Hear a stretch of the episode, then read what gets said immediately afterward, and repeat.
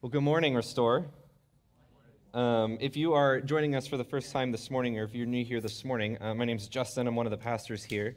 Uh, we have been exploring uh, resurrection uh, since Easter.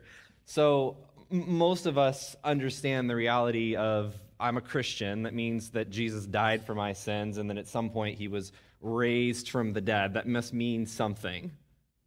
Uh, but, but, most of us, we, we kind of see the transaction as having occurred uh, at, the, at the death of Jesus. Like that, that was the culmination. Jesus says, uh, It is finished on the cross. And we kind of think that's, that's what Jesus came to do. He came to die, uh, or came to die for my sins. And while that is certainly true, I'm not, I'm not discrediting that. I'm not saying that that is not true um, I am saying that the reality of resurrection uh, as a Christian leads to more than just Jesus died. The resurrection of Jesus means that there's a power uh, in the resurrected life of who he is, and then a power that we as Christians have available to us. And so, all, all four of your gospel writers that's Matthew, Mark, Luke, and John, they all pick up on this motif uh, of, of, of crucifixion and resurrection as being this new creation. So, so when we think of Jesus dying, uh, most of your gospel writers write this as he died on the seventh day. Uh, sorry, uh, uh, on the sixth day of creation. That was a Friday, right? We celebrate this Good Friday. He could, it is finished. This is similar to when God created the heavens and the earth uh, he declared all of it was good. He declared it as finished. Then Jesus is in the grave on the seventh day. This is in creation. Uh, we read in Genesis that God created the heavens and the earth, and on the seventh day, he rested. And so on that seventh day, Jesus rests in the tomb. But then Easter comes. This is the eighth day of creation. And on the eighth day of creation, Jesus is raised from the dead. And so all of your gospel writers begin to see uh, create the, the resurrection of Jesus uh, as new creation. Uh, and so when that happens, um, there's this profound sense of healing uh, that begins to take place. There's this profound sense of newness. There's this profound sense of new power that begins to take place when Jesus has been raised from the dead. And what Paul and most of your New Testament writers begin to see is this is a power that is available to you. It's not just that Jesus died for your sins, end of transaction. God now tolerates you. I'll put up with you. Uh, your failures I'll look past, or I'll ignore, or I'll accept, and therefore I will tolerate you in the afterlife. But rather, this new creation uh, that occurs because of the resurrection of Jesus uh, begins to break, make these things in us whole that were broken before. So our suspicions and our indifference and even our resentment towards God uh, began to be healed, began to take shape uh, as some kind of wholeness and healing. This is also true uh, of our relationships with one another. Those things that have alienated us from the presence of God have now begun to, uh, to fix, to bring whole, to recreate, or to restore us to communion with Him. Loving intimacy and holy communion with God. This is what he desires. This is more than just, hey, you uh, are coming into heaven. I'm going to accept you, right? Like, the, I see all the bad things you've done, but because I've forgiven you, I'm going to let you in and tolerate you. This is a deep desire on God's heart and in God's part to reconcile, to bring, and to make whole. And so Paul will write about this. We've been exploring different passages in our New Testament that explore uh, the reality of resurrection. Uh, but Paul will talk about this uh, in Galatians. Uh, if you have your Bibles, we're going to be in Galatians 6, but the words will be behind me also on the screen. Uh, and one of the things that Paul will say uh, with this resurrection is he'll begin to compare his life to both crucifixion with Jesus and then resurrection with Jesus. This is symbolic in baptism, right? When we go down into the water, uh, that is a symbolism of like we are dying or we being crucified to our old ways. When we come up out of the water, that's symbolism to we are being resurrected to Jesus, to new wholeness and to new life. So Paul writes in Galatians 14, uh, he says this But far be it from me to boast, except in the cross of our Lord Jesus Christ, by which the world has been crucified to me, and I to the world. For neither circumcision, which counts for anything, nor uncircumcision, but a new creation. And as for all who walk by this rule, peace and mercy be upon them and upon the Israel of God. Let me pray for us this morning and we'll get started. Father, would you be with us? Um, we need you. Would you help us? Would you have mercy on us, Father? We need the power of your resurrection this morning. Would you help us to explore that, uh, to live into that, to trust that? Father, would you uh, allow your resurrected spirit to make us whole, to make us new in you? Father, we love you. And we pray all of these things in your name. Amen. So, one of the things that Paul says here is he says, uh, For neither circumcision counts for anything, nor uncircumcision for anything, but new creation. Uh, so, so, translated more bluntly, Paul basically says, Circumcision, nothing. Uncircumcision, nothing. Uh, so, in our modern context, we're like, what, is, eh, what does the circumcision conversation even matter? What is that about? Um, what Paul is really saying is he's, he's alluding to uh, the Old Testament, uh, which was the law of God given to uh, the people of God, which Paul will talk about a little bit more here in Galatians in just a second. But, but what Paul is alluding to is there's been this way that you are used to relating to God, and it has a whole lot to do with how you participate, like how you show up how competent you are, how moral you are, uh, how religious you are, how faithfully obedient you are.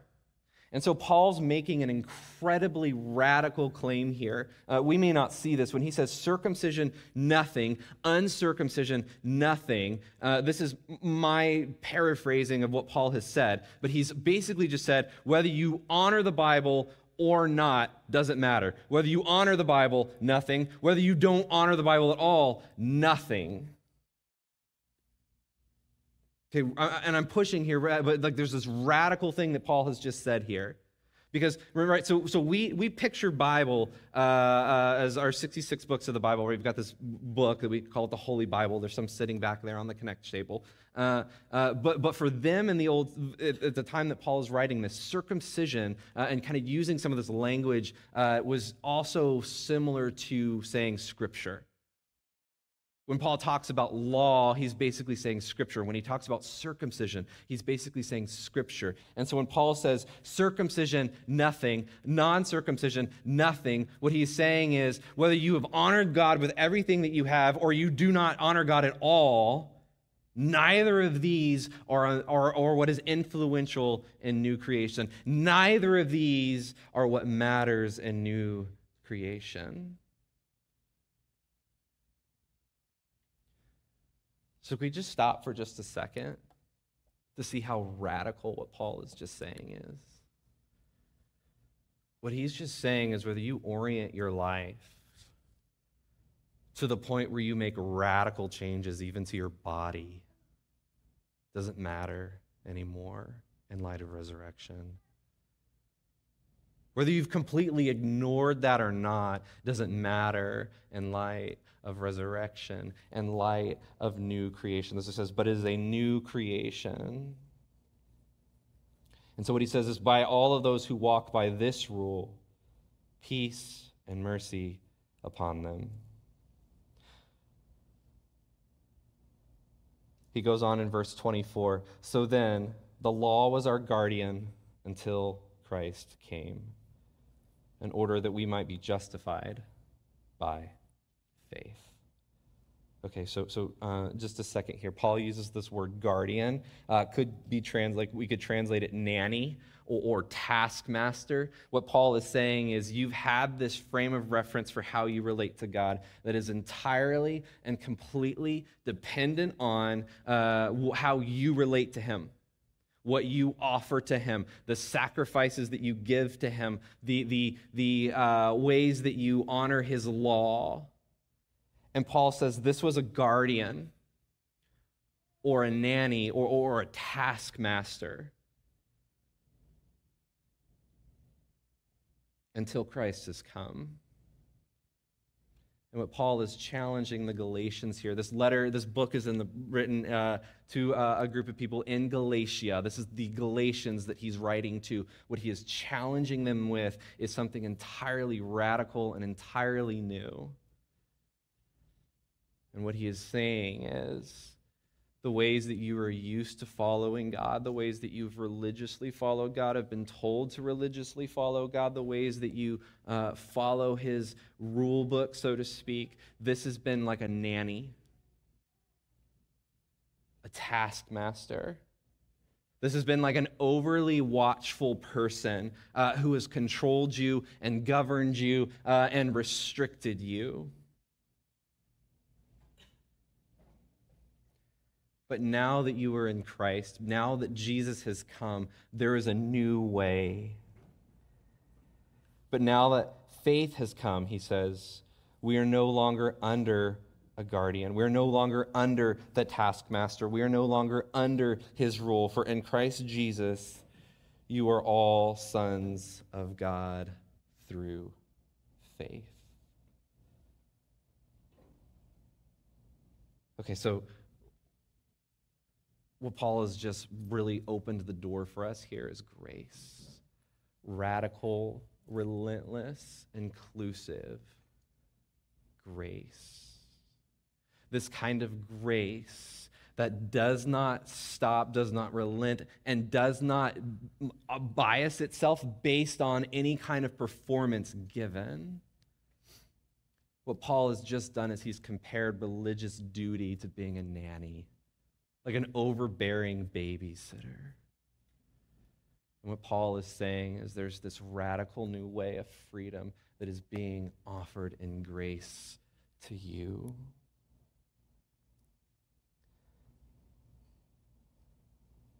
He's also reminding the Galatians that God Himself is no longer suspicious of them or resentful towards them or judgmental towards them because of this new law in Christ, this new radical grace, God has accepted them fully. He then goes, and what we think he says here is, a, is, a, is actually a baptismal creed.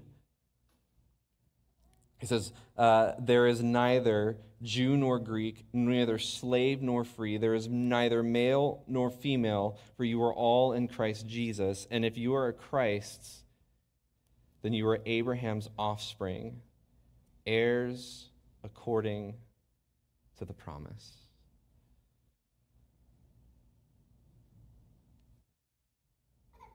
Okay, so what he's probably citing here when he talks about you're neither slave nor free nor Greek nor Jew is a creed, a baptismal creed, and he's reminding them, right? So when they, when they would get baptized, they would take off all of all, not all of their clothes, but they would take off any of their identifying clothes that identified them as, as either rich or poor or identified them culturally or ethnically. They would take all of this off as they went under the water to be crucified with Christ. When they were raised with Christ out of the water, this is what they were now. And so Paul is reminding them, uh, the, you are not whatever it was that you came uh, for. That doesn't mean he's saying let's abolish individual identity. That's not what he's proposing. But what he is saying is, regardless of what it was that has bound you, controlled you, I like defined you for your entire life, this now long, now fades into the significance, fades into the background when you consider the power of Jesus the identity in Jesus. You could almost say Paul is saying, uh, you are not, you're not a failure or, or a success, you are in Jesus. You are not a good person or a bad person, you are in Jesus. You are a new creation in Jesus. You are neither a secure person or an insecure person anymore. You are neither a failure or a success anymore. You are in Christ. And what Paul is doing here is he's trying to promote a radical freedom, uh, a radical identity in who Jesus is that they uh, aren't accustomed to. Right, so this is, this is why Paul has to talk about freedom in Christ uh, and, and the law so often uh, is because what happens with the Galatians is as Paul came in and he taught this new radical freedom uh, in Jesus, in Christ, there were teachers that came behind them that said, but also there's these other things that you need to be following. There's these other rules that you need to be adhering to in order for God to accept you, in order for God to come and be near to you. You have to also follow these things, adhere to these things, like know these scriptures. And what Paul will say in Galatians is it is fragmenting your mind as you listen to this. The word he uses literally like you are fragmented. It is disheveling you in ways inside your brain. It is destroying your personal peace. To have all of these added things about how to relate to God and how he wants you to relate to him, like being thrown into the mix here. You're listening to it, but this is where Paul will step back and say, But I want you to see the freedom that you have in Christ. Okay, so, so um, this, this is radical enough um, that even as, as I thought about it this morning, like this is the kind of stuff that, like, I don't know, can get you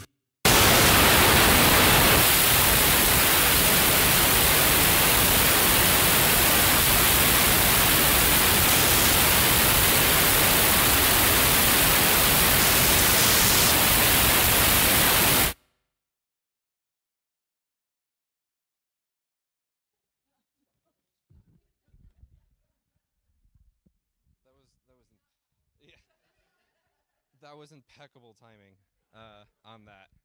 I'm not sure what happened there, but we'll just move to the handheld. Uh, okay, so so um, what Paul is really getting at here, um, what he wants the Galatians to see, uh, is he wants them to see just how counterintuitive freedom in Christ actually is. The love of Jesus actually is. You see, I think I think most of us we like the idea of being radically accepted by God, radically included by God. But then when it comes down to it, we want to enslave ourselves all over again.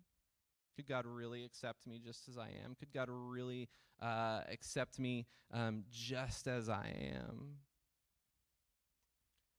What about all of these sinful habits I have that don't go away? What about all of these addictive habits I have that I can't seem to overcome? What about all these insecurities that keep coming back up? What about all of these ways that I've struggled to feel accepted by God? And I think most of us, if we're being honest with our relationship with God and like who we are in Him, is that we long to be back under some kind of system where we can measure where we are and our standing. And what Paul is proposing to the Galatians, what he's radically proposing to them, is this system in which you are accustomed uh, to measuring where you stand with God is gone because of who you are in Christ. So many of us have heard that the, the famous passage in Galatians about the fruit of the Spirit love, joy, peace, patience, kindness, gentleness, and self control. Paul will finish that, right? So, so we, we hear that list uh, and we hear that list as like a rules of sort of expected behaviors. Even that, like when I remember I was little, uh, we had a Sunday school song where we'd sing this, uh, and it was kind of implied like these are the ways that if you're a Christian and if you follow Jesus, this is how you behave. These are the kinds of things you see: love, joy, peace. This is how you. This is like this is the expected standard of behavior. But how does that end? Love, joy, peace, patience, kindness, gentleness, and self control. What does Paul say at the end of that? Against such things there is no law.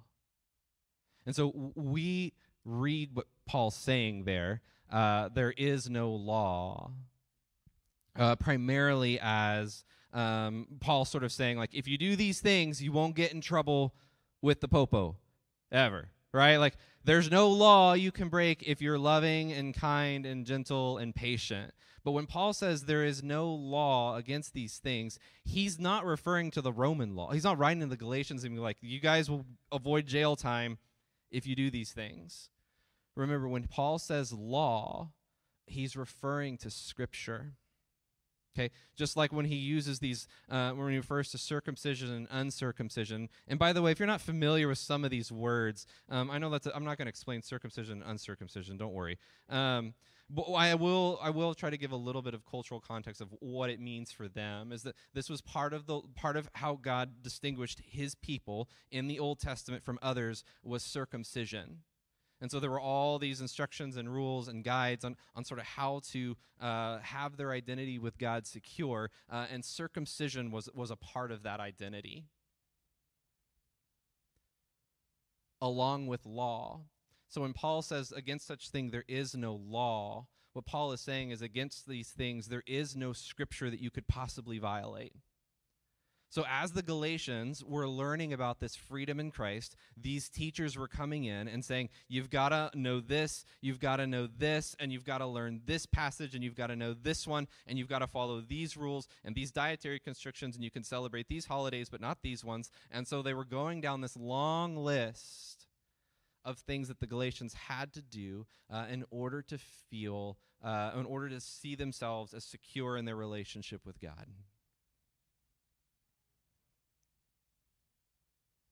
But Paul says, you're looking at it from the long, wrong angle.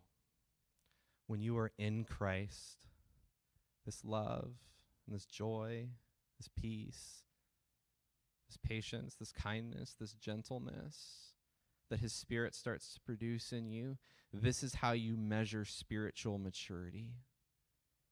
This is how you measure knowing who God is when you see these things manifesting and materializing in your life. It's actually not how much scripture you know or how many rules you've followed. It's actually not where you are in the system. Right, that's what we cling to and long to as people is where do I fit in the system? How does God look at my life right now? Does he approve of it or does he not approve of it? Okay, so I'm, I'm not saying that all of these questions are irrelevant. That's not necessarily what I'm saying. But what I am getting at here is that Paul has a radically uh, different view of what grace means for the Galatians. And he says, instead of starting to look at, like, here's all the things I can do to measure right by God, Instead, he says, here's the ways that you will begin to see the Spirit of Christ, this resurrected Christ, moving in your hearts and in your community. It's love and joy and peace and patience and kindness and gentleness. Against these things, there is no law. And so, what Paul is saying is for all of your anxiety that you have, all of your like ways that you're wrapped up in trying to figure out does God approve of this or not approve of this? Does he care about me? Does he not care about me? Does he see me? Does he not see me? Am I going to heaven? Am I not going to heaven? All of these questions that you have that are wrapped up in all of this anxiety, which Paul says is like being deeply fragmented in your mind, like this insecurity that you have, this fear that you have, this deep need for control that you have Instead, start looking for love and joy and peace. When the Spirit of God, this resurrected Jesus, begins to take hold in your heart, these are the things that begin to be manifested. Th- this is hard for us, even in church culture, particularly in America, uh, because we are so theologized. And I'm not saying theology is bad. Like I wouldn't have a job if it wasn't the- for theology. Like don't hear me say what I'm not saying. I'm not saying like theology is unimportant. But what I am saying is this is that we are accustomed to um, Christians have these types of stances on these types of issues.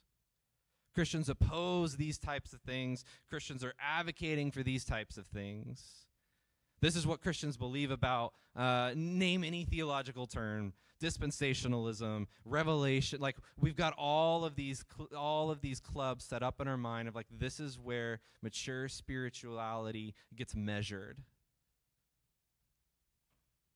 And what Paul is saying is the formula for you being in Christ, for you living in this resurrected reality with Jesus is incredibly simple and it's incredibly freeing.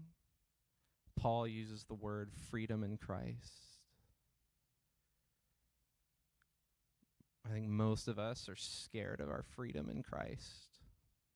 Most of us want to fit ourselves back under some kind of standard, some kind of hierarchy, some kind of rule based system. We long to go back to uh, being restricted. And Paul writes the entire book of Galatians and also Romans, which is actually a second part of Galatians, encouraging and admonishing his churches hey, don't go back to living under restrictions. Don't go back to living under fear. Don't go back to living with this fragmented mind. You are free in Christ, you are a new creation this new creation that Jesus starts on the eighth day when he rises from the dead. This is Easter. You are now participating in it, you are now among it. This is why Jesus has a physical body when he's raised from the dead. What Jesus is, as Paul says, is a first is a first fruit, he'll say in Galatians you are now participating in this resurrected reality with Jesus. And while we wait for its culmination and its final appearance uh, at the end of all things when Jesus returns, what he is saying is this power is available to you now. Do you want to know what it looks like? It looks like love and joy and peace and patience and kindness and gentleness manifesting in your life and being evident in your spirit. Against these things, Paul says, there is no law. You don't have to fear any kind of judgment. You don't have to fear overlooking something that God wants you to not be overlooking. You don't have to fear your standing anymore. Because in these things, you are in Christ. You are a new creation. And Paul says these are the things uh, that you cling to and look to and long for to know where you stand with God, to know how he views you this radical acceptance of Jesus means that you're not a good person or a bad one. You're neither a failure nor a success. Rather, you are in Christ, and being in Christ, you are a new creation, and there's a profound sense of freedom to live your life that way. This profound sense of freedom um, you know, it's common for me to have conversations with, with people as a pastor, like, what does God want me to do here? What's what's His will for me here? And I will always go back to this passage. Does this produce love? Does this produce joy? Does it produce gentleness, patience, long suffering, and kindness in you?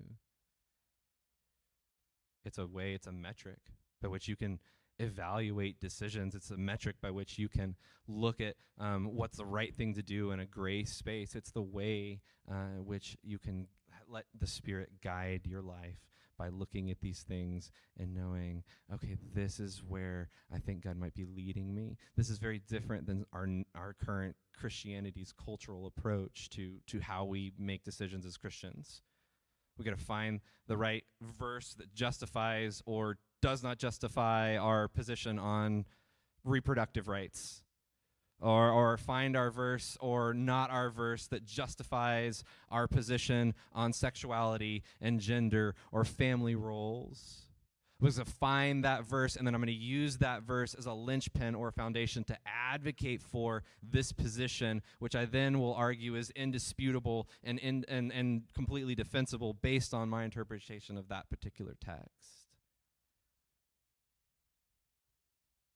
But what Paul is saying is it's love and joy and peace. This is how you'll know, especially in those gray spaces as you navigate life, as you navigate parenting and marriage, as you navigate being a coworker, as you navigate life, being a student, looking for the love, the fruit of the Spirit against which there is no law, is this freedom in Christ that you have to live and explore your life. Let me pray for us, uh, and we'll, we'll go to communion and worship today.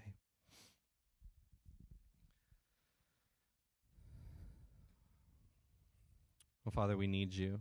Um, we need your spirit. We need your mercy. We need your guidance. Father, we need your help. Father, we need to know what it means to have freedom in your spirit. Most of us are accustomed to living under some kind of restriction, some kind of rule. Father, we're not used to grace that's given so freely and so radically, despite our mistakes and our shortcomings and our fears and our insecurities and our doubts. Father, we are used to a a kind of religion that restricts and controls, that leaves us often anxious and fragmented in our hearts and in our minds, not sure of where we stand with you or how we stand with you. So, Father, would you be with us? Would you help us? Would you give us the gift of your Spirit? We need you. We pray all of these things in your name. Amen.